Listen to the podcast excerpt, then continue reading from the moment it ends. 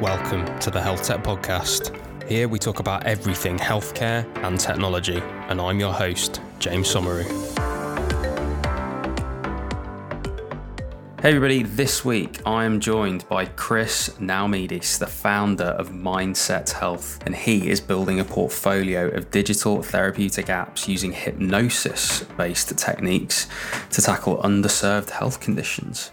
So, after going through Startmate, Y Combinator, and raising over $8 million, he now leads a team of 30 people on the mission to help a billion people manage their health by unlocking the power of their mind. So, Mindset Health's first product, Nerva, focused on irritable bowel syndrome, so IBS, and that was launched in mid 2019 that is now helping over 80,000 people improve their health. And there are other products in the pipe that we are going to talk about today. So, Chris, welcome to the Health Tech Podcast. How you doing, mate?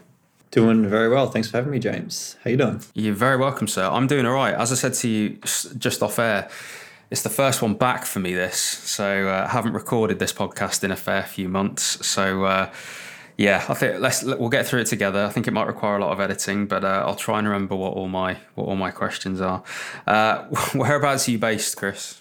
Uh, coming out of Melbourne, Australia. So 9 p.m. for me now. Bit bit late, but getting there. Oh, that is a late one, man. You should have said. Could have done this a bit earlier, but thank you for. Uh, yeah, no, th- thanks for joining. Thanks for joining. So, dude, yeah, uh, mindset health. It looks really cool. Uh, there's going to be loads for us to talk about, but uh, what we do on this podcast is get you to tell your story initially. So it'd be great to hear a bit about how you got here, mate. Tell us the whole thing. Awesome. Well, I guess I, I grew up in a household where entrepreneurship and startups was something we talked about a lot. My dad started a, a couple companies and looking to start his next one, so he's he's he's on it. Every time he'd come back, come home, we talk about it at dinner and we talk about the ideas that we could do, you know. And I think a lot of that instilled this idea of well, with me and my brother Alex that we'd always start something. Like we'd always be trying to figure out the next thing that we could do. And like at an early age, at like 15, I think we were making iPad apps and transparently it was to make money back then. And that's what we were trying to do to, to figure out a way to make money when we were 15 instead of trying to get a job at Woolworths, which didn't sort of inspire us or we were passionate about. By like 17, 18, we were the way that we tried to make money was by we didn't like betting companies and we didn't like the philosophy behind betting companies and how they would take money from from gamblers as a way to create profit. And so something we figured out is that different betting companies have different odds. And if that's the case then by betting on both sides of both betting companies you have a guaranteed profit which is considered an arbitrage. Um, and I, I, I for the 17 18 19 20 i sort of lived off that and, and made a made a living that way and then realized I wanted to to start my own thing and to to go forward. And I think even though we always wanted to start our own thing, growing up in Melbourne, growing up in the, the school I did with the friends I had, everyone was going into finance, everyone was going into commerce. And it was always just an area that made sense. And even if I didn't make a certain decision around it. And so it was always like, that's the thing I need to do. Um, so we went, studied finance for a couple of years, and it was just not something I was passionate about. And it wasn't something that ticked my box. And Alex and I still, even though he was studying accounting, I was studying finance, we didn't weren't passionate about that. We weren't talking about that when we were playing games or we were like walking, uh, like going for a walk or anything like that. And so we decided to start thinking about what we could do, and we wanted to sort of go a different direction in our life and and and start something again. And so we were rattling through a lot of ideas, like the normal startup people that have a bunch of ideas and just wanted to get something done. And then we we had one which was barbecue paper. So this idea that you could have what's called baking paper. We're baking paper, so it's not. It's it's something that you can put on a sort of flat slate of barbecue, um, and you can. We were really annoyed that you had to clean a barbecue, and um, one of our uncles showed us this technique about putting baking paper. And we were like, okay, let's let's create a company called Barbecue Paper, and let's have baking paper that goes on the slate, so you can cook stuff on it, still retains the heat, doesn't doesn't sort of ruin any of the meat. And then I think our second day testing it, we accidentally had the corner go over the grill, and it just blew up in flames. And so we ended up not being able to go with that idea, and and that was something that we we, we learned, which is test fast. I guess is the, the learning there. And excellent. But that was just a few of like a random ideas that we went didn't actually care about. We are just trying to hmm. inspire ourselves. And I think our, our first real startup was a, a, company called Covet. So it helped women uh, rent dresses to each other. So we saw we saw women renting dresses um, on Facebook Marketplace, on Instagram, posting on their stories, and we were like, that can't be the ideal situation. Like, let's fix that problem. And as two males with no dress experience who own zero dresses, we thought that's a cool problem to solve. Let's do that. That makes sense for us about six months in, we learned to code, we learned everything to be able to figure out how to build these apps, and no one wanted it. We built this five like hugely you know feature driven you know we, we know exactly what women need. We have five different tabs in our app which have all the different features that they would want and yeah after about six months. Um, alex and i had a sort of like post post launch post like growth like a chat and we were like is this where we want to have impact? Is this where we mm. want to spend our lives? Is this the the the type of idea that we could work on for seven to 10 years. Because if you're really committed to a startup, like that's almost the minimum life cycle for most for most successful startups. So it was a very easy decision. It was no, we're not mm. passionate about this idea. We don't care about it. It's not something that excites us when we wake up in the morning. We did it because we wanted to start a startup. And that was the point where we realized starting a startup wasn't what we necessarily wanted. We wanted to create something that has a major impact on the world and something that in a problem space that we really care about. And so we decided to kill it with no idea what to do next. And and then just reflected for a couple months and tried to figure out what do we actually care about. And we literally wrote what do we actually care about on I wrote one and he wrote one in separate nice. rooms. And then we came together and see and we tried to figure out exactly where it aligned. I think it was two things that are aligned. One was helping people generate income so that they can figure out what they want to do for their lives so they don't have to fall into the trap of whatever makes them money. Um, so we wanted to generate that. But the biggest one that we had at both at the top of our list was psychology. And it was this idea that the mind is much more powerful than people think. We had no idea what problem we'd, we'd try to solve. We had no idea what sort of space we'd end up in, but we knew that psychology was a problem space that we cared about. And so we just sat on it for a while. We, we, we talked, we explored different ideas of psychology. We read the research and we spoke to our dad, and he's huge self believer in the mind and, and self belief as a general concept. And he mentioned that earlier he used hypnotherapy. About 10 years ago, he used hypnotherapy to help him with uh, a problem in his life. And Alex and I were extremely skeptical. We've we've never experienced hypnosis, hypnotherapy. All, all we've known from it is clucking like a chicken, you know, woohoo, um, and that's sort of our expectations going in. And and Dad was like, okay, well, look at the research, like see what it says. And we did a mm. deep, deep dive for a week, and we looked at all the research out there. We looked at exactly what it looks like, and we were shocked. It was very different to what we expected, and it was not clucking like a chicken woohoo. It was focused attention and absorption to amplify therapy. And that sort of gap was like, there's an opportunity here. If all the mainstream media and sort of us, we thought it was this, but research says it's this, how can we bridge that gap? And mm. so that hmm. was the sort of big idea around like a problem space that we care about, unique sort of problem that we found and opportunity centered like on the the um, in the area that we're sort of passionate about long term in, in, a, in a space that we yeah care about a lot so we then decided to try to fix it um, and try to try to bridge that gap. So we actually started out mindset as a the idea was uh, meditation was in a similar space about 10 years ago. So about 10 years ago, meditation was seen as woohoo, but now every single person has probably tried it, or most people have probably tried it, and majority of people have it as a daily practice um, who have tried it. So it was this big disconnect between this tra- trajectory that meditation went on, but um, hypnosis hasn't gone on that same trajectory, even if it's in a similar field. So we originally started with let's create a meditation like app using hypnosis. So Mindset was actually an app by itself at the very start. So it was a broad app with a bunch of different areas uh, ranging from um, self esteem to anxiety to mood. And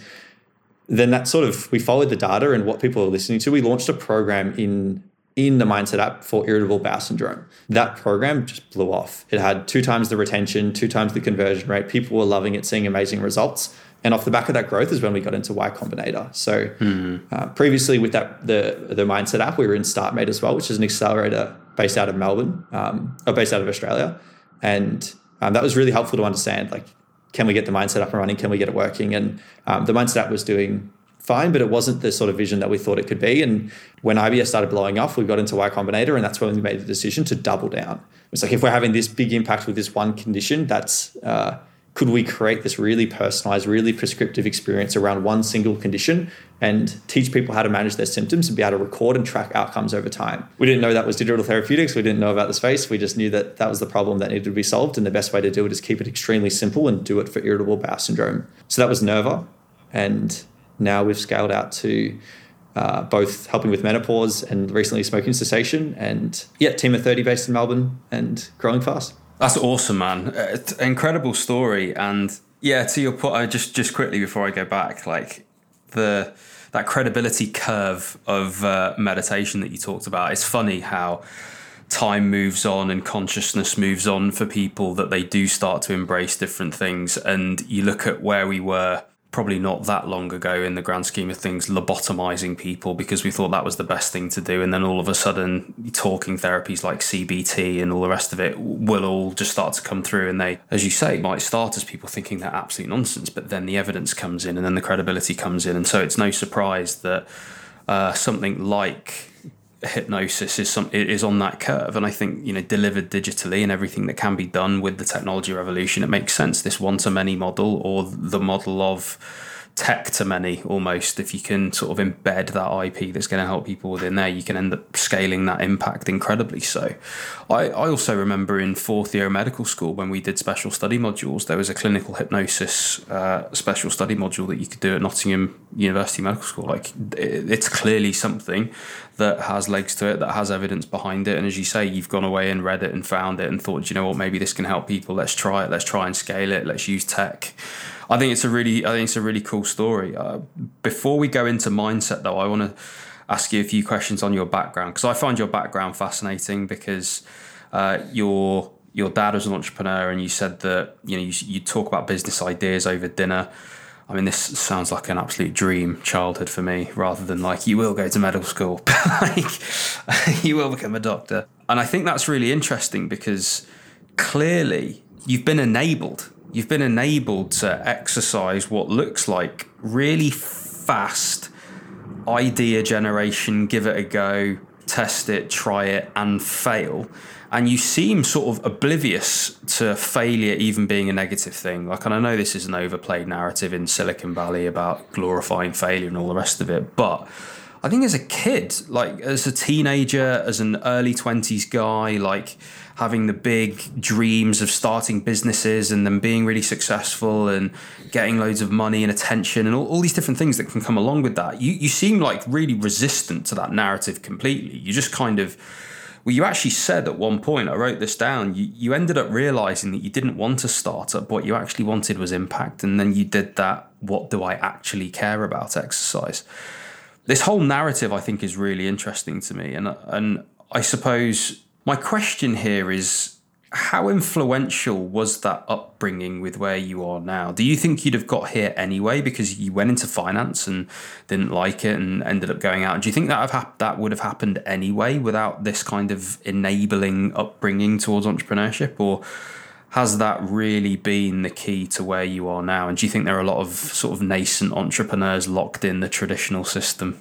I was very lucky to grow up with my parents and the family we were in. And I think the one thing that I probably take most out of it is the idea around self belief and that everything is within reach if you just either care enough about it, but also have like the low ego learning approach to to figuring out what the best way is. And I think the um, thing I learned most from my dad was self belief. The thing I learned most from my mum was we'll figure it out. And I think both those combined together works really well. Um, I think definitely it is not that you have to need that upbringing. Like those are two qualities that can be acquired mm. or can be present in any sort of person at any given point, depending on their circumstances. So I, would not, I wouldn't say it's very hard to know if I would have gone that same direction. Mm. But even the finance thing, right? Like I did that because it was also in my family the thing that you go and you do a degree and you go and you study finance. Like my like I dropped out of uni. My parents didn't want me to drop out of uni. I was just like, I don't care. Interesting. I'm doing this. I want to go for it because they had their own pathway, right? Like everyone has a pathway that sort of society is pushing you towards. But for me, it was like, I don't really care. I just want to go off and try new things and see where it takes me. And I think that we'll figure it out thing is also quite big because it, it means that failing is not bad or what like, we wouldn't consider things a failure that other people would consider. Like even Covet, right? People might look at Covet and be like, oh, yeah, failed their first startup. But for us, it's like we wear it like badge of honor. It's very great. We learned so mm. much from it. Like yeah, now if you look at if you look at the Nerva app right now, you'd see how simple it is as a product. And mm. some people look at talk about it, they're like, oh, why is it not this like complex thing? It's like in health, it should be this like intensive, but it's like people don't care about that. They just want the mm. simple thing that solves their problem in the easiest way possible. That's engaging and a really good experience. And there might be complexities behind it, but what they really care about is a simple solution to that problem. Mm. But we wouldn't have done that if we didn't build the five 50 feature dress rental app that tried to do everything for women when we didn't launch it and we didn't understand it. And mm. I do, I do find that it's quite a funny story, that isn't it? The, you know, two guys, two young guys thinking that they can build this app for a target audience that they are absolutely not. And, you know, it's it, it's funny that you did that learning, right? It's funny that you did that learning, and you you probably you know you probably asked a load of people for features and all these different things, but then you you said I wrote it down again, like you built it and then nobody wanted it, and that's a very humbling experience, isn't it? Like also described as the market punched me in the face, and you know you cannot beat the market. You learn from that, right? It, it's it's a, it's an interesting one that, and I think the market favors nobody. It, it just is what it is.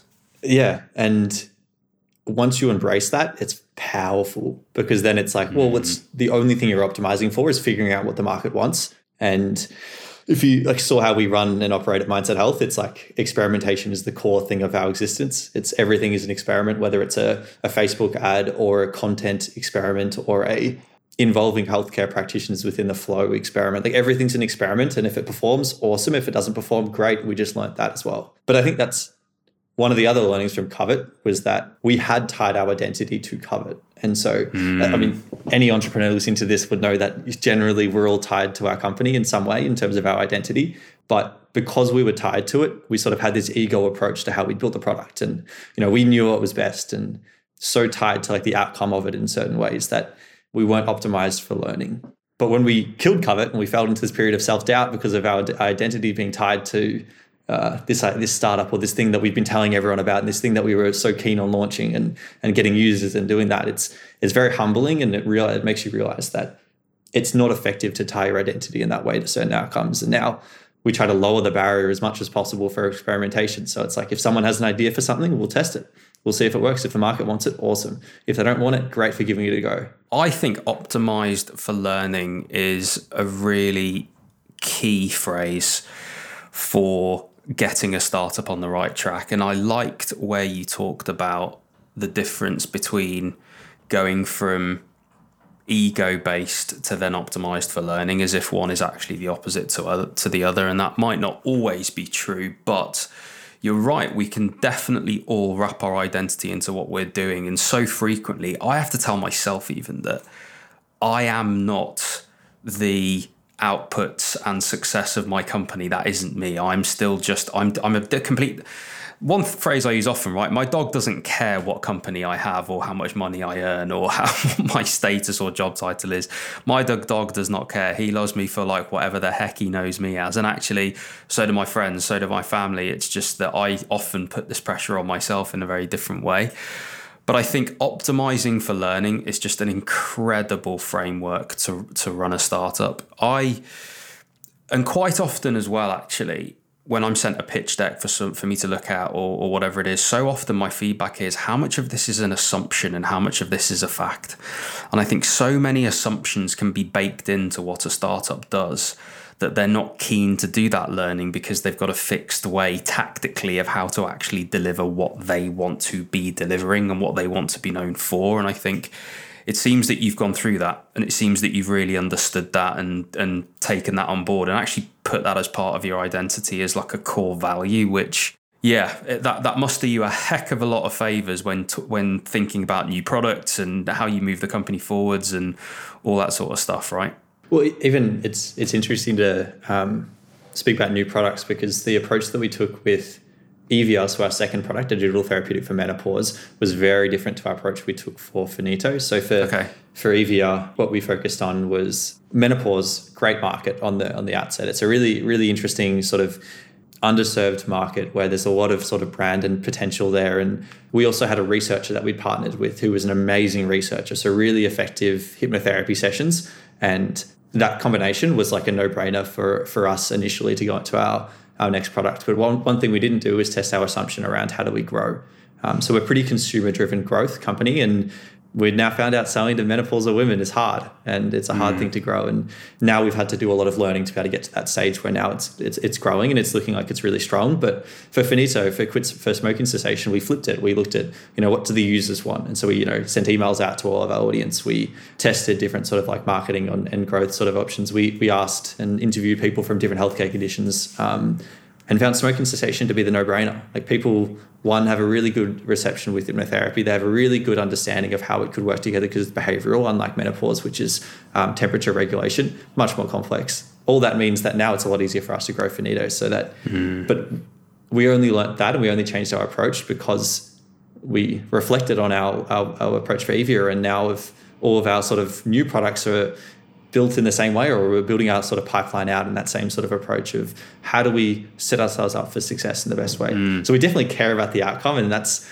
like it's impossible to distance yourself from the outcome. Like I care if our growth numbers are good last month, and I care if like it's it's it, it drives a lot of how like I feel. But you take the low ego approach once the outcome has happened, especially. Yeah, I definitely want to ask you more about the consumer side of health and where this fits in.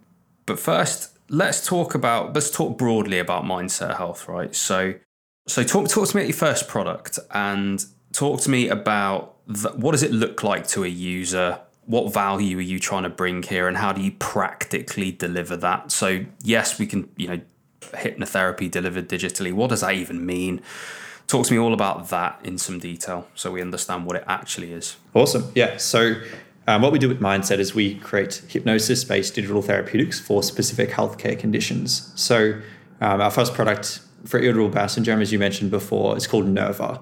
Um, and what Nerva looks like and feels like is a structured sort of initial six week core program um, teaching people how to self manage their irritable bowel syndrome symptoms. So, that's, if you're not familiar, it's diarrhea, constipation, abdominal pain, um, and a few others.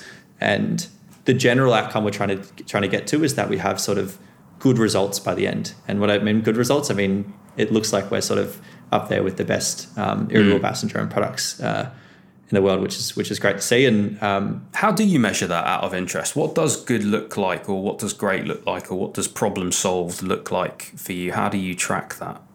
Yeah, so it's all patient reported outcomes. So what we've done is mm-hmm. um, We've got validated questionnaire. So we've got the VAS IBS and we've got the PHQ9 um, okay. all within the actual product itself. So we ask them at the start of the program, we ask them each week throughout the program, we ask them at the six week mark as well. And so we can see that reduction over time and we can see that about 70% of people respond, um, clinically respond to our product. And then of those, they get an average reduction of 60% in symptoms, which is on par or better than um, any other sort of option for irritable bowel syndrome. And yeah, very similar to the low FODMAP diet, which uh, is also quite onerous. So what we've sort of positioned ourselves at is a really effective option for people to learn how to self-manage IBS symptoms, or the one of the most effective options. And yeah, maybe even taking a step back, the way that we got to the way that we build our content and our products is a bit different to most companies. So we came from that idea of like skeptical and research and mm. there's a gap between the mainstream media. So the way that we do this, Alex and I aren't clinicians. We aren't psychologists. We, I mean, I studied a bit of psychology, but not a psychologist, and sure. we don't have expertise to create content and product, and that was never our intention. And um, so the first thing we did as soon as we knew that we wanted to get into this space is to figure out how to get content. The most important part of anything like this, we found Dr. Simone Peters. So she was a researcher out of Monash University. Um, she ran a an RCT comparing gut-directed hypnotherapy in person, so in-person hypnotherapy sessions with uh, the low FODMAP diet, which is one of the main options for irritable bowel syndrome patients right now and found that they were equally as effective at six weeks mark and then at a six month mark as well.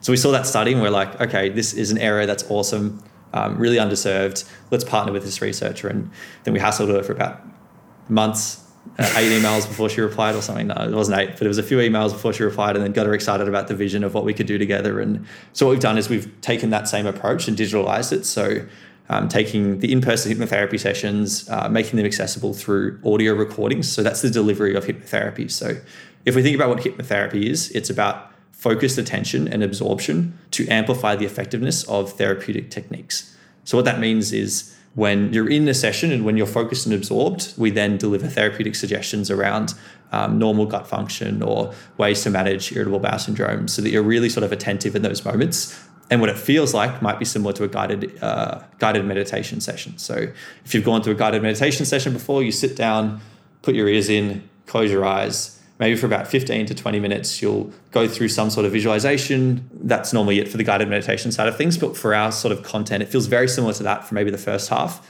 And then in the second half, we go into the sort of therapeutic side of it. So for irritable bowel syndrome, that's using guided imagery as a way. For something like depression, um, you might use CBT as the techniques within the hypnotherapy session. For something like uh, menopause, we use uh, the ability of, of, visualizing coolness. So it's all about calming hot flashes and the, the teaching the brain how to regulate temperature. So by visualizing coolness, we can regulate temperature in a different way, and we can track that through skin modules and stuff. It's really awesome stuff. But that's another key thing is hypnosis isn't a therapy it's an, a way to amplify different therapies so the actual therapeutic techniques change per condition but the idea of being immersed and absorbed into audio means that therapy itself is more effective. So and what it looks like to actually use the product itself it's a mobile app it's like looks like a list of tasks and they'll go through each day they'll have their sort of prescribed task for the day. For the six weeks they'll progress and then post we have a sort of maintenance plan as well afterwards.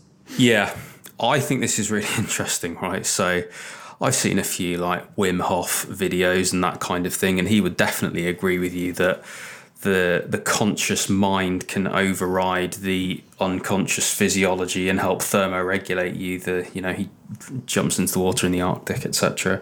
And so we see this in action in, in many different places. And I think using it clinically, it can therefore be harnessed. I think crucially here, the word hypnosis is quite, it's a lot of connotations come along with it, right? As you mentioned right at the start. Stigma. Yeah. Stigma, right. Yeah.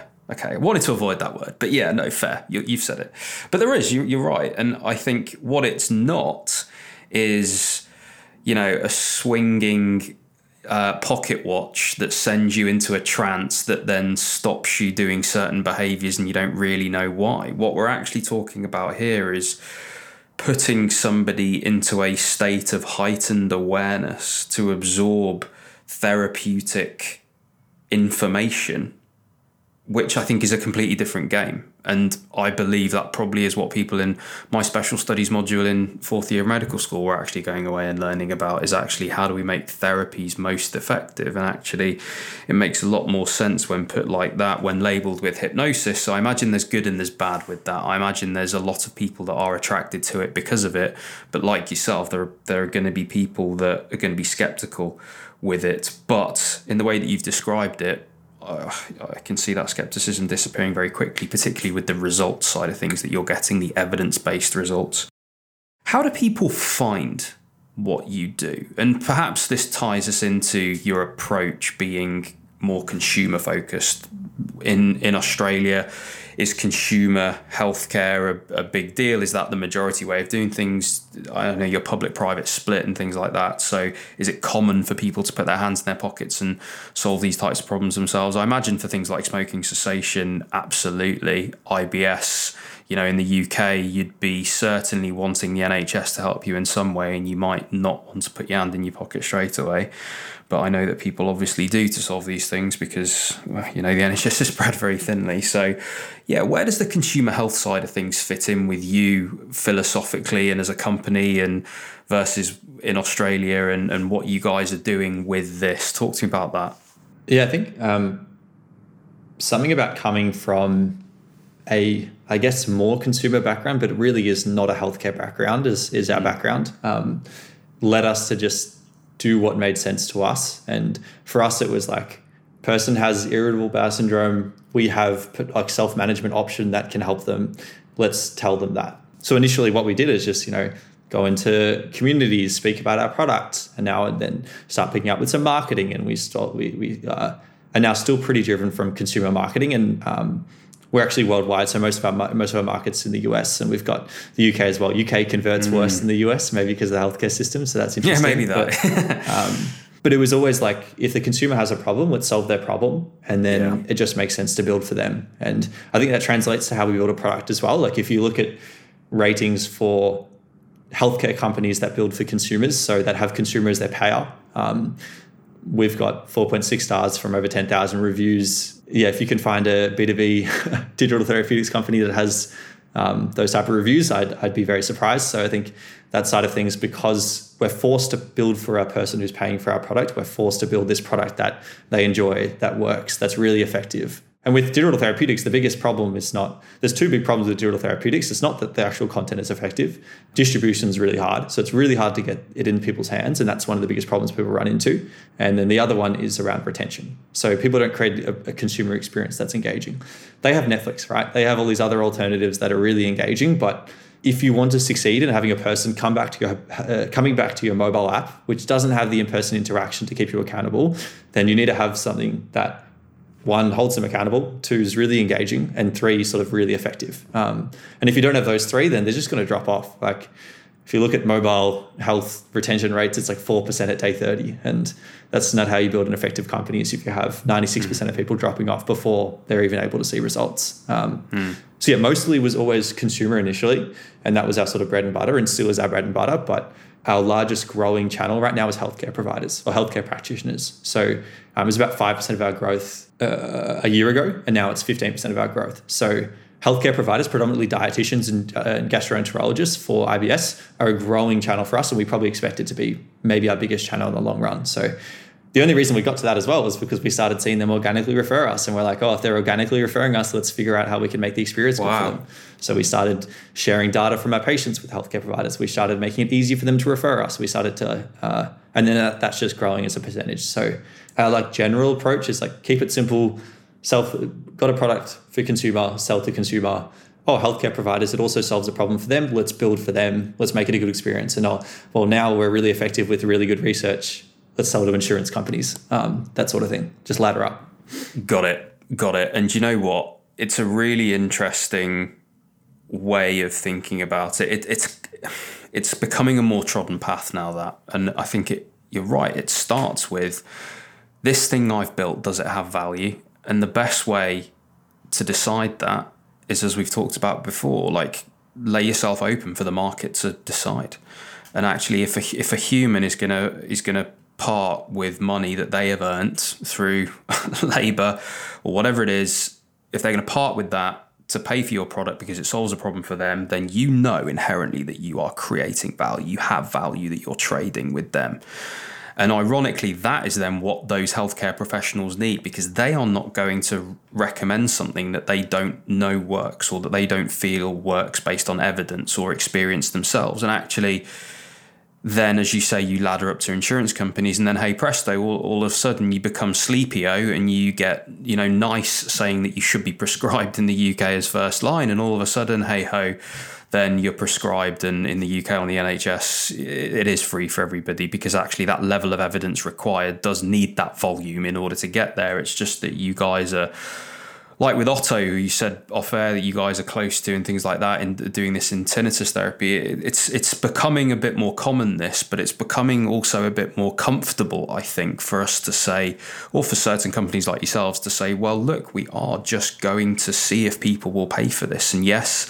There are things about health inequalities and things there, but if we are going to make enough impact with this, we need to turn it into a business. It needs to be a profitable business that can go and make that impact. And so actually we have to test it with those people first and then as you say ladder up to the healthcare professionals the insurers and then broader public health systems. It seems like that's becoming uh, that path has been trailblazed and it's it, there's people starting to follow that route then which i think becomes interesting. What's your ambition for this then? You've moved into smoking cessation uh, ibs you talked about menopause what is your grand vision here for what you guys are up to? Are you looking at things like chronic pain? Are you looking for things like, are you looking at all these different things that could be picked off similarly? Are there a group of conditions for which hypnosis lends itself more so than others? Is it just hypnosis? Are you looking at other other ways of delivery too? I mean, what's the grand vision here for you guys? Yeah, so the known part of exactly our strategy is where is there existing really strong research for hypnosis as a way to help someone with a certain area. So chronic pain is a great example. Huge amounts of research, um, really effective for it. I mean, people use hypnosis for analgesia.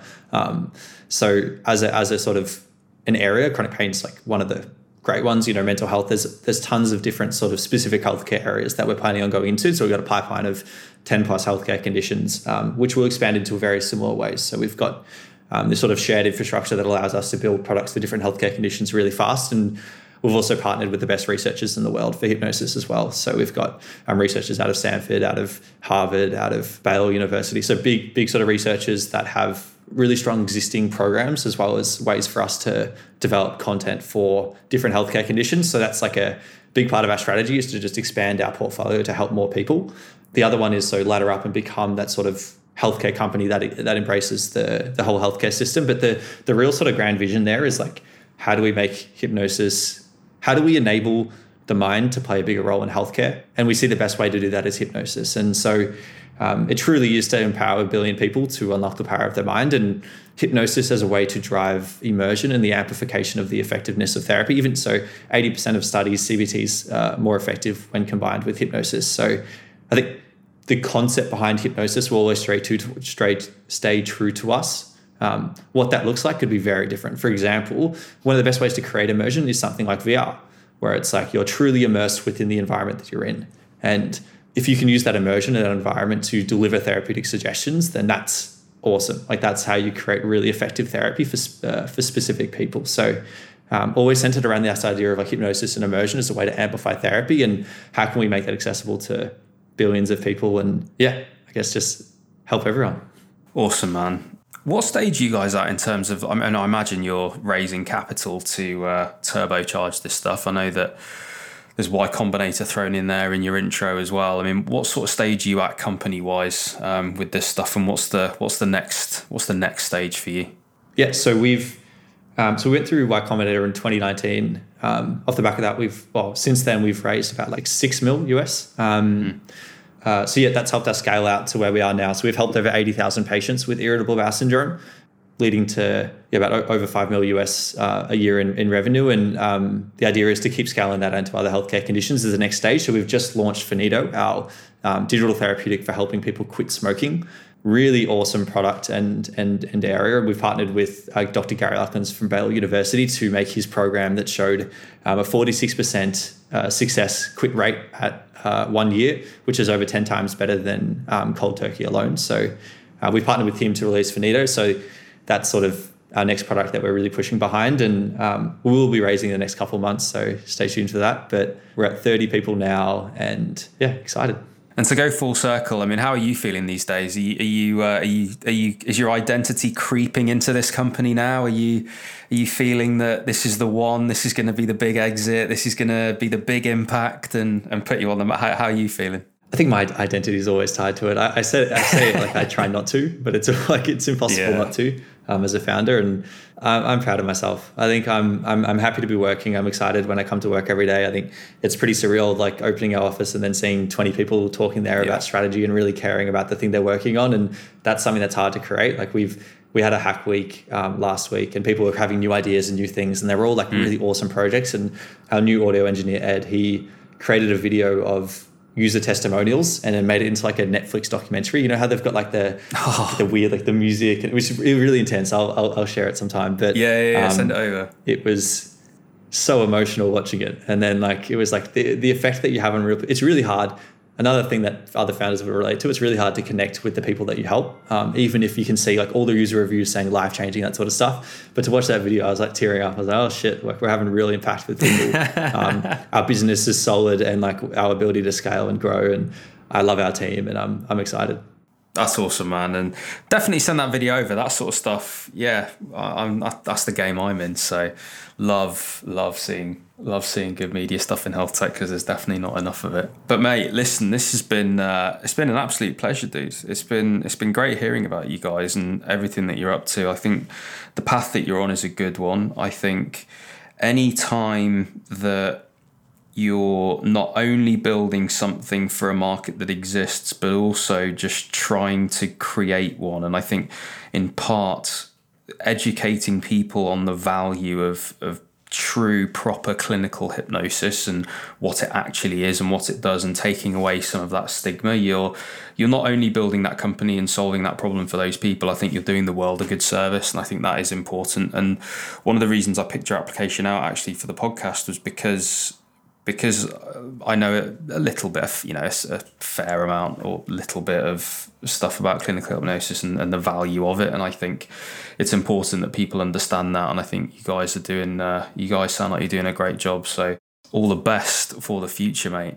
If people want to get in touch with you or learn more about what you are up to at Mindset Health, what is the best way for them to do so? I think you can just email me at chris at mindsethealth.com or I don't know, go on LinkedIn, search Chris Naoumidis. I'm pretty sure I'm the only one in the world. So, well, at least the only one on LinkedIn. So you'll be able to find me. I've got one of those names too, mate. It, uh, it gets a lot, it, it, it feels worth it now. Like all that time spent staying late to finish off my surname because it's so long when I was a three year old. Like, finally seems worth it now. I'm the only yeah. one on LinkedIn and I've got a nice personal brand. um, but anyway, dude, as I say, pleasure having you on, man. And uh, yeah, all the best. If you want to get in touch with Chris, I'll stick the link to Chris's LinkedIn in the description of this episode, along with a link to Mindset Health. Um, and feel free to check them out. They are raising in a couple of months, so any investors interested should feel free to connect with Chris. Uh, it's a pleasure, man. Thank you so much. Thanks for having me on, James. Hey everyone, thanks for listening and making it all the way to the end of this episode. Remember to subscribe, rate us, and leave a review. And you can head to the description of this episode to follow me on all of my social media so you don't miss out on any of the latest health tech content.